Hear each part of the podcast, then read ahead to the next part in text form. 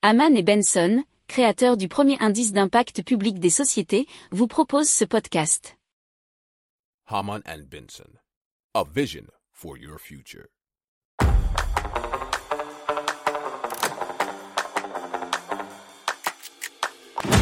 Économie, tech et innovation, hydrogène, énergie. Le journal des stratèges. Présenté par Boris Kahl.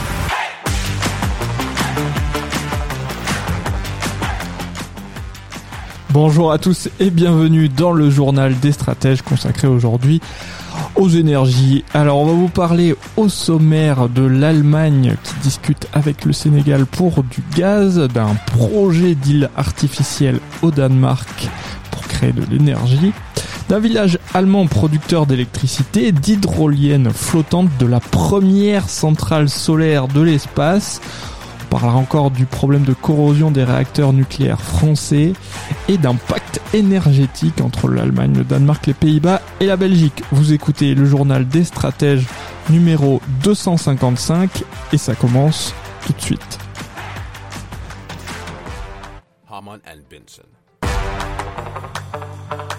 Le journal des stratèges. On commence tout de suite donc avec l'Allemagne qui est en discussion intensive avec le Sénégal pour participer à des projets autour des ressources en gaz euh, qui est lui-même donc ce, pays, le Sénégal, prêt à alimenter l'Europe, c'est ce qu'a dit le chancelier allemand Olaf Scholz et le président sénégalais Macky Sall. Effectivement, ça a été dit dans une conférence de presse conjointe à Dakar et le Sénégal place beaucoup d'espoir dans l'exploitation future euh, commune avec la Mauritanie des champs de gaz et de pétrole découverts dans l'Atlantique ces dernières années puisque l'Allemagne qui est beaucoup consommateurs de gaz naturel liquéfié euh, notamment, eh bien, euh, doit refaire ses stocks et surtout doit changer de fournisseur puisque bien sûr, euh, vu les événements qu'il se passe entre la Russie et l'Ukraine et le boycott décidé contre la Russie, eh bien, il faut tout de même trouver un nouveau fournisseur. Alors, le président sénégalais a prévu le début de la production en décembre 2023 à raison de 2,5 millions de tonnes de gaz naturel liquéfié par an dans un premier temps et 10 millions espérés en 2030 selon un article de bfmtv.com.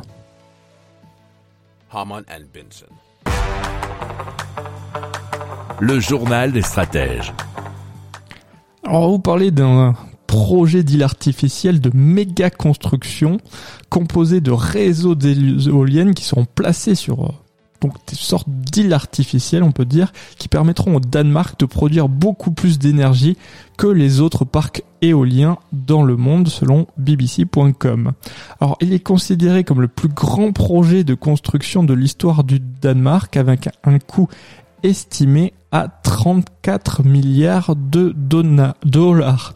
Selon euh, les données officielles, près de 49% de la production totale d'énergie du Danemark provient de sources d'énergie éolienne. Euh, il faut savoir qu'ils ont été le premier pays au monde à construire un parc éolien offshore en 1991. Alors, selon le plan, la première partie du projet prévoit la création donc d'une île artificielle en mer du Nord qui sera donc euh, reliée grâce à des parcs éoliens en mer fournissant 3 gigawatts d'électricité. Alors ça a un potentiel à terme d'expansion à 10 gigawatts. Alors l'autre île artificielle qui sera plus petite sera située en mer Baltique sur l'île de Bornholm et produira 2 gigawatts d'électricité. Alors elles seront considérées comme des infrastructures critiques et donc le gouvernement danois a annoncé qu'ils contrôleront au moins 50,1% des îles. Alors, le projet prévoit de fournir de l'électricité aux Danois, mais aussi au réseau électrique d'autres pays voisins, et on y reviendra dans un autre article. Alors, l'énergie éolienne en mer fournit actuellement environ 12 gigawatts aux pays de la zone. Si vous aimez cette revue de presse, vous pouvez euh, vous abonner gratuitement à notre newsletter qui s'appelle La lettre des stratèges, LLDS, qui relate, et cela gratuitement, hein, du lundi au vendredi, l'actualité économique, technologique énergétique, mais aussi de l'hydrogène et puis de tout ce qu'on trouvera super intéressant pour votre vie.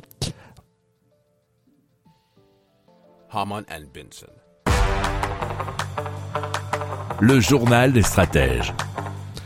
Allez, on parle d'un petit village qui se situe au sud de Berlin, dans la région de Fleming, qui s'appelle Feldheim, donc en Allemagne. C'est une petite commune de 200 habitants qui est euh, totalement autosuffisante au niveau énergétique.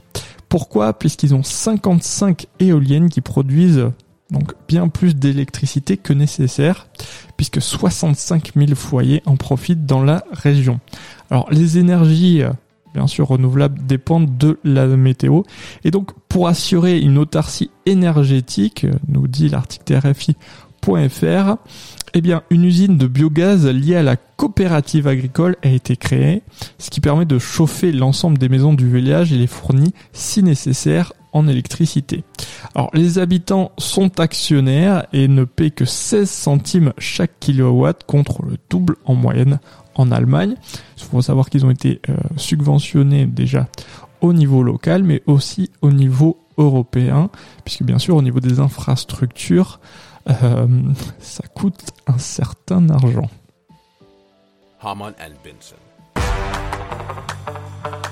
Le journal des stratèges. Allez, on part au Canada dans la baie de Fundy et il faut savoir que c'est le siège des plus puissantes marées du globe. C'est pour cela que l'entreprise Sustainable Marine annonce l'injection dans le réseau électrique des premiers électrons produits par une hydrolienne flottante installée dans la baie. Alors, l'énorme ressource marémotrice de la baie de Fundy permettrait, selon les estimations, d'en extraire environ 7 gigawatts euh, d'énergie, ce qui représente à peu près 1000 grandes éoliennes offshore, nous dit Révolution énergétique. Donc, c'est à peu près 115 milliards de tonnes d'eau entrant et sortant deux fois par jour, qui contiendrait plus de 4 fois le débit combiné de tous les fleuves de la planète.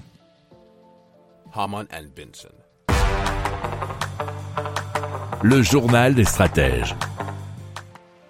Alors le Royaume-Uni qui envisage de construire une centrale solaire dans l'espace et de l'utiliser pour transmettre de l'énergie vers la Terre et ce à l'aide de lasers. Alors 50 organisations technologiques ont rejoint l'initiative. Parmi elles Airbus, mais aussi l'université de Cambridge et le fabricant de satellites SSTL. Alors l'initiative explore un concept modulaire qui est appelé Cassiopeia Constant Aperture Solid State Integrated Orbital Phased Array. Alors, pour recevoir l'énergie de l'espace, le système disposera d'une antenne géante sur Terre. Alors, euh, ce- ce- c'est surnommé Rectena et le dispositif recevra les rayonnements micro-ondes envoyés de l'espace et les convertira en courant électrique continu utilisé pour la transmission à haute tension. Alors, dans l'espace, le satellite collectera l'énergie solaire à l'aide de, grands miroirs légers et d'optiques de concentration sur des cellules photovoltaïques. C'est ce que nous dit euh, le soir.belgique. Alors, le satellite produira donc de l'électricité en courant continu.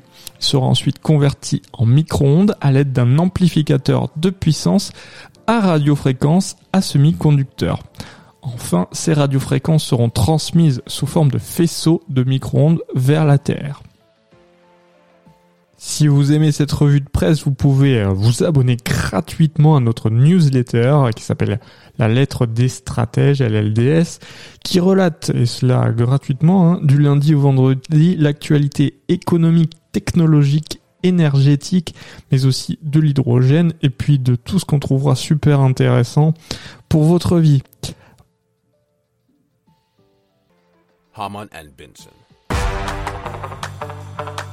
Le journal des stratèges.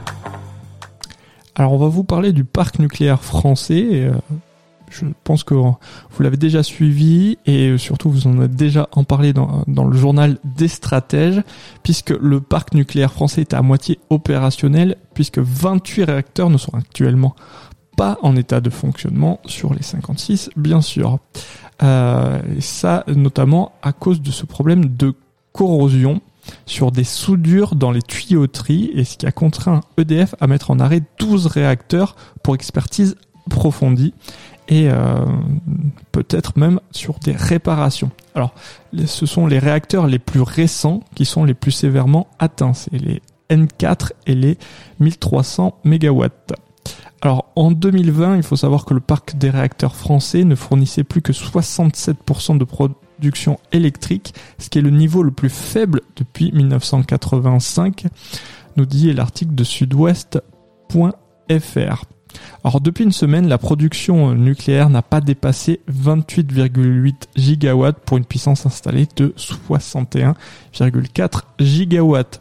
Alors la production pourrait même dégringoler sous la barre des 300 terawatts selon les prévisions d'EDF contre environ 415 terawatts sur la période de 2002-2015.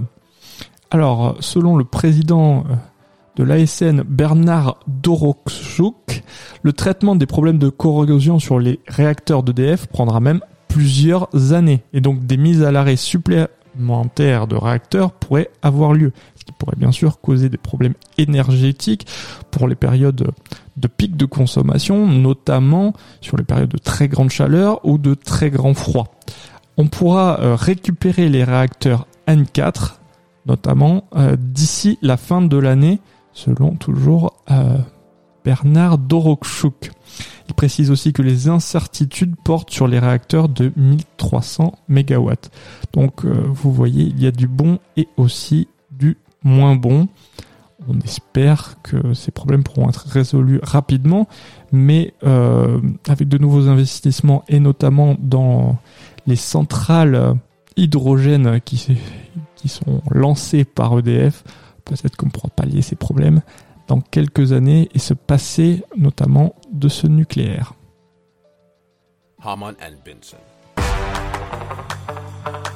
Le journal des stratèges. Alors les chefs de gouvernement allemands, danois, des Pays-Bas et de la Belgique se sont réunis dans la ville danoise Tesberg. On en parle pas mal cette semaine dans le journal des stratèges pour signer un accord de coopération sur le développement de l'éolien en mer et de l'hydrogène vert. Donc l'éolien en mer, vous savez, avec les îles artificielles au Danemark notamment, et donc l'hydrogène vert, puisqu'ils ont, ils vont être livrés d'un super électrolyseur qui va leur permettre donc de fabriquer pas mal d'hydrogène et donc de le distribuer au sein de l'Union européenne. Alors, il vise au moins 65 gigawatts d'ici à 2030 et 150 gigawatts d'ici à 2050. Euh, ils affirment leur intention de devenir la centrale électrique verte de l'Europe. Alors l'accord vise à décupler la capacité d'énergie éolienne offshore dans la région. Les investissements totaux du secteur privé devront atteindre à peu près 135 milliards d'euros. Alors en parallèle, les quatre pays souhaitent intensifier leur coopération dans le domaine de la production d'hydrogène vert et prévoit donc de développer les infrastructures correspondantes dans la région, nous dit euractiv.fr. Le journal des stratèges. Voilà, c'est tout pour aujourd'hui. Je vous souhaite une excellente fin de journée. Je vous dis à bientôt pour plus d'infos. Ciao Pour approfondir ces sujets, Abonnez-vous à la newsletter de Haman et Benson, et écoutez nos autres podcasts, que vous retrouverez dans les notes de l'émission ou sur notre site internet.